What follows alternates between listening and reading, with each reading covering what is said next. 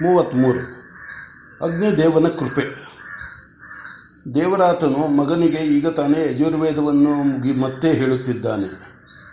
ಹಾಗೆಯೇ ಬ್ರಾಹ್ಮಣೋಪನಿಷತ್ತುಗಳು ಆದವು. ಕುಮಾರನು ಋದ್ವೇಗಕ್ಕಾಗಿ ಬುಡಿಲರನ್ನು ಆಶ್ರಯಿಸಿದ್ದಾನೆ. ಸಾಮವೇದಕ್ಕಾಗಿ ಉದ್ದಾಲಕನ ಬಳಿಗೆ ಕಳುಹಿಸಬೇಕು ಎಂದು ಆಚಾರ್ಯನ ಅಭಿಮತ. ಆದರೆ ಮಗನು ಮಾತ್ರ ಅಗ್ನಿದೇವನ ಅಪ್ಪಣೆ ಇಲ್ಲದೆ ಏನನ್ನೂ ಮಾಡುವುದಿಲ್ಲ. ಹೀಗೆ ಒಂದು ವರ್ಷವಾಯಿತು. ತಂದೆಯೂ ಎಲ್ಲರ ಎಲ್ಲಾದರೂ ಯಾಗವು ನಡೆದು ತನ್ನನ್ನು ಅಧ್ವರ್ಯವಾಗಿ ಕರೆದರೆ ತನ್ನ ಜೊತೆಯಲ್ಲಿ ಮಗನನ್ನು ಕರೆದುಕೊಂಡು ಹೋಗುವನು. ಅಲ್ಲಿ ಯಾಜ್ಞವಲ್ಕ್ಯನು ತಂದೆಗೆ ತನ್ನ ವಯಸ್ಸು ಮೀರಿ ಸಹಾಯ ಕೊಡುವನು. ಆದರೂ ಯಾರಲ್ಲಿಯೂ ವಿನಯವನ್ನು ಬಿಟ್ಟು ಮಾತನಾಡಿದನವನಲ್ಲ. ಆ ಭೀಮಕ ಏನೋ ಹಾಗೆ ವಿನಯವಾಗಿರುವುದನ್ನು ನೋಡಿ ಇದೇನಿದು ಮಹಾಸರ್ಪವು ಪುಷ್ಪಾಹಾರವಾದಂತೆ ಇರುವನಲ್ಲ. ಆಚಾರ್ಯನ ಅದೃಷ್ಟ ಎಷ್ಟು ದೊಡ್ಡದು? ಇನ್ನು ಈತನು ಅಧ್ವರ್ಯವಾಗಿ ನಿಲ್ಲುವ ಕಾಲವು ಬಹಳ ದೂರದಲ್ಲಿಲ್ಲ ಎನ್ನುವರು. ಕೆಲವರು ತಿಳಿಯದವರು ಕುತೂಹಲದಿಂದ, ಎಲ್ಲಯ್ಯ, ನಿನಗೆ ಶಿಕ್ಷೆ ಎನ್ನುವರು. ಯಾಜ್ಞವಲ್ಕ್ಯನು ಮುಸಿ ಮುಸಿ ನಗುತ್ತಾ ತಂದೆಯನ್ನು ತೋರಿಸುವನು.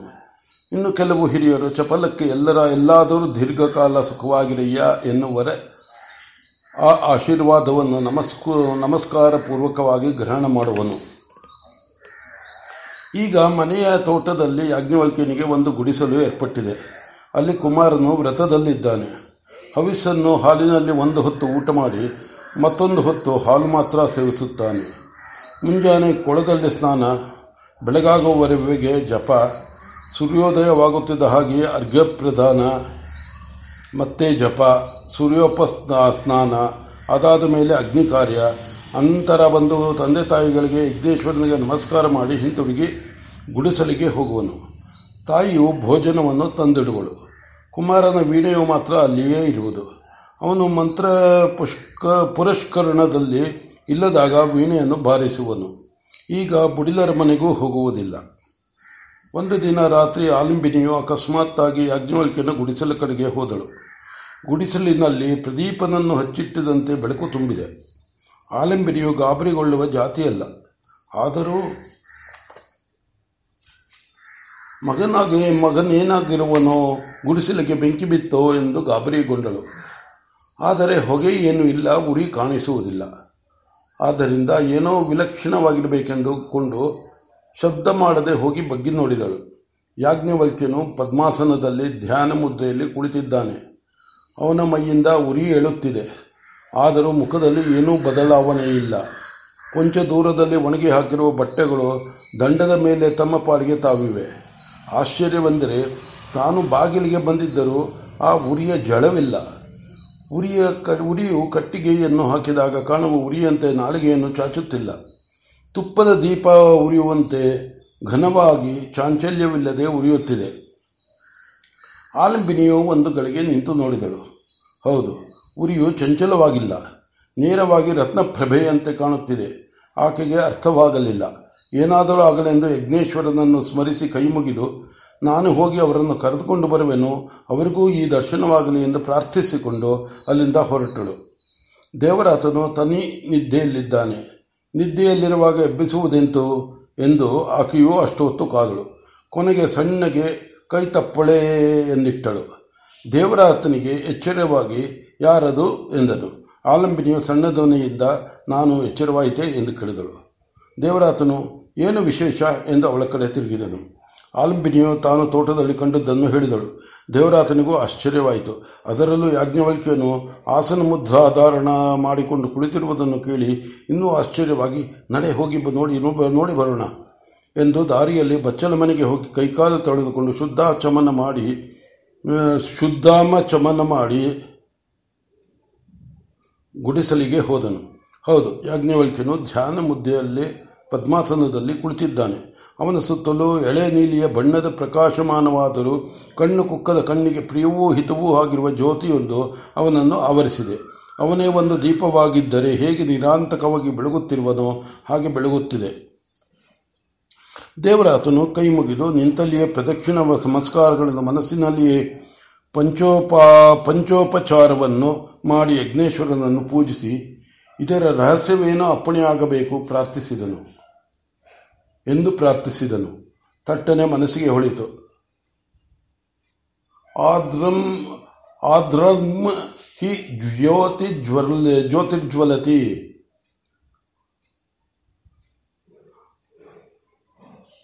ಆರ್, ಆದ್ರಂ ಹಿ ಜ್ಯೋತಿ ಜ್ವರ್ ಜ್ವರ್ ಒದ್ದೆಯಾದ ಬೆಳಕು ಬೆಳಗುತ್ತಿದೆ. ದೇವರಾತನು ಮತ್ತೆ ನಮಸ್ಕಾರ ಮಾಡಿ ಮ ಪೂಜೆಯನ್ನು ಒಪ್ಪಿಸಿದನು. ಆತನ ವಿಚಿ ವಿಚಿಕಿತ್ಸ ಬುದ್ಧಿಯು ವಿಚಾರ ಮಾಡತೊಡಗಿತು.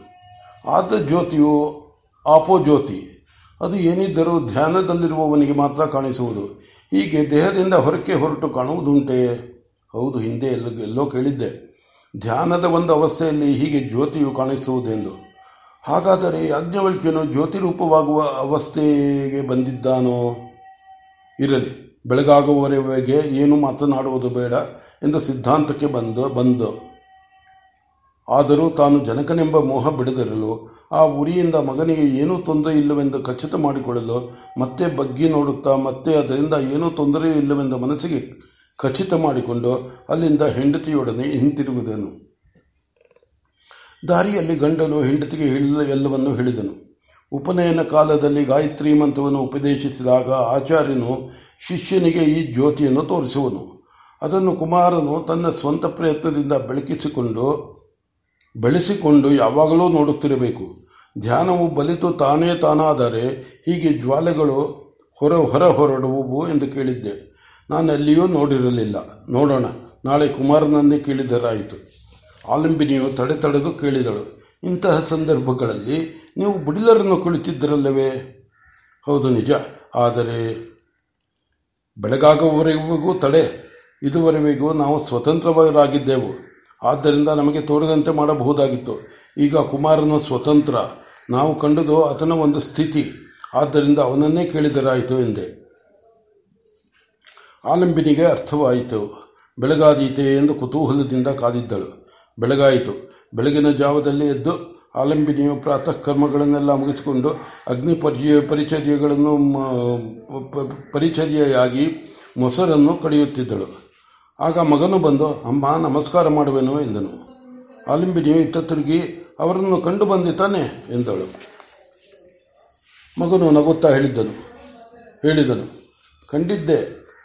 ನಮಸ್ಕಾರ ಮಾಡಿದ ಮೇಲೆ ಹತ್ತಿರ ಕುಳ್ಳಿರಿಸಿಕೊಂಡು ಕೇಳಿದರು. ನಿನ್ನೆಯ ದಿನದ ಅನುಭವ ಎರಡನೆಯ ಸಲ ಆದುದ ಹಾಗೆ ಆಗುವಾಗ ನನಗೆ ಅರ್ಧಾರ್ಧವಾಗಿ ಬಾಹ್ಯ ಜ್ಞಾನವಿರುತ್ತದೆ ಆದರೆ ಹೊರಗಿನದು ಗೊತ್ತಾದರೂ ಆ ಕ್ರಿಯೆಗೆ ಪ್ರತಿಕ್ರಿಯೆಯಾಗಿ ಏನೂ ಮಾಡಲಾರೆ. ನೀನು ಬಂದುದು ಗೊತ್ತಿತ್ತು. ತಂದೆಯವರು ಬಂದಿದ್ದು ಗೊತ್ತಿತ್ತು. ನೀವಿಬ್ಬರು ಸಣ್ಣಗೆ ಮಾತನಾಡಿಕೊಂಡಿದ್ದು ಕೇಳಿಸಿತು. ಆದರೆ ನಿಮ್ಮ ಮಾತಿಗೆ ಉತ್ತರವಾಗಿ ಏನೂ ಹೇಳಲಾರದೆ ಕುಳಿತಿದ್ದೆ. ಹಾಗಾದರೆ ನಾನು ಬಂದಾಗ, ಆಮೇಲೆ ಅವರನ್ನು ಕರೆದುಕೊಂಡು ಬಂದಾಗ ನಿನಗೆ ಮೈ ಮೇಲೆ ಜ್ಞಾನವಿತ್ತೆ? ಕಣ್ಣು ಬಿಟ್ಟುಕೊಂಡಿದ್ದೇಯಾ? ನಾವು ಪಕ್ಕದಲ್ಲಿದ್ದವೆಲ್ಲ ನಿನಗೆ ಹೇಗೆ ಗೊತ್ತಾಯಿತು? ನೀನು ಬಂದಾಗ ಎಚ್ಚರವಾಗಿದ್ದೆ. ಆಮೇಲೆ ತಂದೆಯವರನ್ನು ಕರೆದುಕೊಂಡು ಬಂದಾಗಲೂ ಆಗಲೂ ಎಚ್ಚರವಾಗಿದ್ದೆ. ಆಗಲೇ ಹೇಳಿದ್ದೇನೆಲ್ಲ ಕಣ್ಣು ಬಿಟ್ಟುಕೊಂಡಿದ್ದೀಯಾ ಎಂದೆ. ನಾನು ಕಣ್ಣು ಬಿಟ್ಟಿರಲಿಲ್ಲ, ನಿಜ. ಈ ಕಣ್ಣು ಎಂದರೆ ಮೂಗಿನ ಪಕ್ಕದಲ್ಲಿ ಹುಬ್ಬಿನ ಕೆಳಗೆ ಇರುವ ಕಣ್ಣು ರೆಪ್ಪೆ ಮುಚ್ಚಿಕೊಂಡಿತು. ಆದರೆ ಮೈಯೆಲ್ಲ ಕಣ್ಣಾಗಿತ್ತು.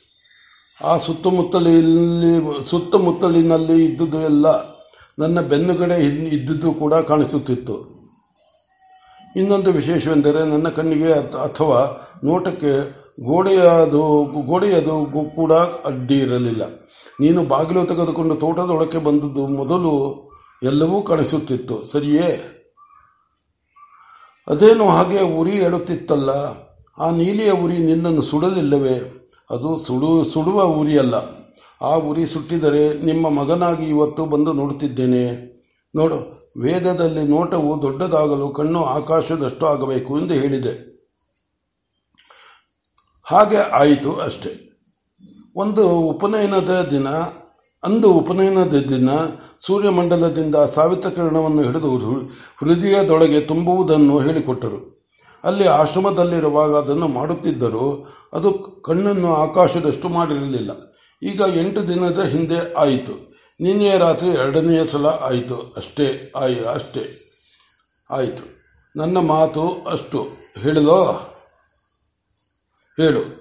ತಾಯಿಯು ಮೊಸರಿನ ಮಡಿಕೆಯನ್ನು ಮರೆತಂತೆ ಕಡೆಯವ, ಕಡೆಯುವ ಕೋಲನ್ನು ಗೋಡೆಗೆ ಒರಗಿಸಿ ತಾನು ಗೋಡೆಯನ್ನು ಹೊರಗೆ ನಿಂತಿದ್ದಳು.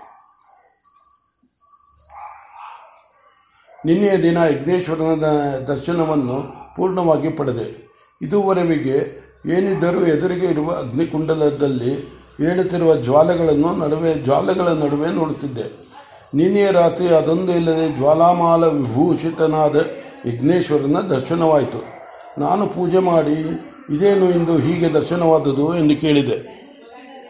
ಯಜ್ಞೇಶ್ವರನು, ನಾನು ಯಾವಾಗಲೂ ಎದುರಿಗೆ ಒಂದಿಲ್ಲ, ಒಂದು ರೂಪದಲ್ಲಿ ಇದ್ದೇ ಇರುತ್ತೇನೆ.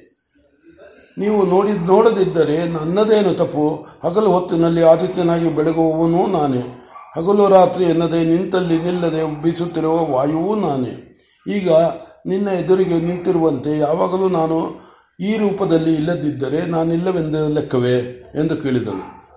ನಾನು ಮತ್ತೆ ಕೇಳಿದೆ, ನೀವು ದೇವತೆಗಳು, ನಮಗಿಂತ ದೊಡ್ಡವರು. ನಿಮ್ಮ ರಹಸ್ಯಗಳನ್ನು ನೀವೇ ಹೇಳದಿದ್ದರೆ, ಹೇಳಿದ್ದ ಹೇಳದಿದ್ದರೆ ನಮಗೆ ಗೊತ್ತಾಗುವುದೆಂತೋ? ಅದಕ್ಕೆ ಯಜ್ಞೇಶ್ವರನು ನಗುತ್ತಾ ಹೇಳಿದನು. ಹಾಗೆಯೇ ಸರಿ. ಈಗ ನೋಡು, ನಾನು ಪ್ರಸನ್ನನಾಗಿರುವುದರ ಗುರುತಾಗಿ ನಿನ್ನ ದೃಷ್ಟಿಯು ದೊಡ್ಡದಾಗುವುದು. ನಿನ್ನ ದೃಷ್ಟಿಗೆ ಅಡ್ಡಿ ಇಲ್ಲವಾಗುವುದು. ನೀನು ಮಧ್ಯಾಹ್ನ, ಮಧ್ಯಾಹ್ನಗಳಲ್ಲಿ ಸೂರ್ಯ ದರ್ಶನ ಮಾಡುವೆಯಲ್ಲ, ಅದರಿಂದ ನಿನ್ನ ನಾಡಿಗಳಲ್ಲಿ ತುಂಬಿರುವ ಕಶ್ಮಲವು ನಾಶವಾಗುವುದು. ನಾಡಿ ಶುದ್ಧಿಯಾದರೆ ಮೊದಲು ಆಗುವುದು ನನ್ನ ದರ್ಶನ. ನನ್ನ ದರ್ಶನ ಗುರುತಾಗಿ ನನ್ನ ಸಾತ್ವಿಕ ತೇಜವು ನಿನ್ನ ನಾಡಿಯಲ್ಲಿಯೂ ಪ್ರಸರಿಸುವುದು. ನಿನಗಿದುವರೆಗೂ ಗೋಚರವಾಗದೆ ಪ್ರಸಾರವಾಗುತ್ತಿದ್ದ ಪ್ರಾಣಶಕ್ತಿಯು ಇಂದು ಇಂದ್ರಿಯ ಗೋಚರವಾಗುವ ನೀಲ ಜ್ಯೋತಿಯಾಗಿ ದೇಹದಿಂದ ಹೊರಹೊಮ್ಮುವುದು. ಈಗ ಧ್ಯಾನದಲ್ಲಿ ಕುಳಿತರೆ ಮಾತ್ರ ಕಾಣುವ ಈ ಆ ಜ್ಯೋತಿಯು ಸಹಜವಾದಾಗ ನಿನಗೆ ಆದಿತ್ಯ ದರ್ಶನವಾಗುವುದು. ಇನ್ನು ಮೇಲೆ ನೀನು ಮಧ್ಯಾಹ್ನದ ಹೊತ್ತು ಆದಿತ್ಯನನ್ನು ಉಪಸ್ಥಾನ ಮಾಡುವಂತೆ ಆದಿತ್ಯ ಮಂತ್ರವನ್ನು ನಿನಗೆ ವಿರಾಮವಾದಾಗಲೆಲ್ಲ ಅದನ್ನು ಜಪ ಮಾಡುತ್ತಾ ಬಾ. ಇನ್ನು ಕೆಲವು ದಿನ ನೀನು ಮನೆಯನ್ನು ಬಿಡುವೆಂದನು ಎಲ್ಲಿಗೆ ಹೋಗಬೇಕೆಂಬುದನ್ನು ಹೇಳಲಿಲ್ಲ. ಇದಿಷ್ಟನ್ನು ಅವರಿಗೆ ಹೇಳಿದೆಯಾ? ಹೇಳಿದೆ. ಏನೆಂದರು? ಸರಿ, ನಾನು ಪರಿಗಣಿಸಿದ್ದಂತೆ ಆಯಿತು, ಆದರೆ ನಾನು ಪವಿತ್ರ ಮಂತ್ರವು ಆದರೆ ಸಾಕು ಎಂದುಕೊಂಡಿದ್ದೆ. ಯಜ್ಞೇಶ್ವರನ ಅಪ್ಪಣೆ ಆದ ಮೇಲೆ ಹೇಳುವುದೇನು ಆಗಲಿ. ಆದಿತ್ಯ ಮಂತ್ರವನ್ನು ಮಾಡು. ಆಮೇಲೆ ಮನೆಯನ್ನು ಬಿಡು. ಉದ್ದಾಲಕರ ಆಶ್ರಮದವಿದೆ ಹೋಗಿ ಬಾ ಎಂದನು. ಇನ್ನೇನು ಹೇಳುವುದಿದೆ? ಉದ್ದಾಲಕರ ಆಶ್ರಮಕ್ಕೆ ಹೋದರೆ ಅಲ್ಲಿ ನೀನು ಓದುವುದು ಏನಿದೆ ಅವರು ಸಾಮಕರಲ್ಲವೇ? ನೋಡಮ್ಮ, ಸಾಮದಲ್ಲಿ ಹಿಂಕಾರ ಸಾಮ, ಹುಂಕಾರ ಸಾಮ ಎಂದು ಎರಡು ಎರಡು. ಅದರಲ್ಲಿ ಮಂತ್ರಗಳನ್ನು ವಿಸ್ತಾರವಾಗಿ ವ್ಯೂಪ ಕಟ್ಟುವುದನ್ನು ಸಾಮದಿಂದ ಕಲಿಯಬೇಕು. ಅಲ್ಲದೆ ಉದ್ದಾಲಕರು, ಬ್ರಹ್ಮಿಷ್ಠರು, ಅವರಿಗೆ ಉಪನಿಷತ್ತುಗಳ ಮೇಲೆ ಶ್ರದ್ಧೆ ಹೆಚ್ಚು. ಆದ್ದರಿಂದ ಅವರ ಉಪನಿಷತ್ತು ಚಾಂದೋಗ್ಯವನ್ನು ನಮ್ಮ ಉಪನಿಷತ್ತುಗಳು ಉಪನಿಷತ್ತುಗಳು, ನಮ್ಮ ಉಪನಿಷತ್ತುಗಳು ತೈತ್ತರಿಯ ಕಠಗಳನ್ನು ಕಲಿತರಾಯಿತು. ಅಲ್ಲದೆ ಇನ್ನೊಂದು ಗುಟ್ಟು. ತೈತ್ತೀರಿಯವು ಮಹಾಸಂಹಿತಗಳನ್ನು ಪಂಚಾತ್ಮಕ ಸಂಕ್ರಮಣ ವಿದ್ಯೆಯನ್ನು ಹೇಳುವುದು. ಕಠವು ಶ್ರೇಯೋರೂಪವಾದ ಆತ್ಮವಿದ್ಯೆಯನ್ನು ಹೇಳು, ಹೇಳುವುದು. ಛಾಂದೋಗ್ಯವು ಅವ, ಅವಸ್ಥಾತ್ರಯ ಪರೀಕ್ಷಣವನ್ನು ಮುಖ, ಮುಖ್ಯವಾಗಿ ಹೇಳುವುದು. ಈ ಮೂರು ವಿದ್ಯೆ ಕಲಿಯುವುದರೊಳಗಾಗಿ ನಾನು ಮುದುಕನಾಗುವೆನು.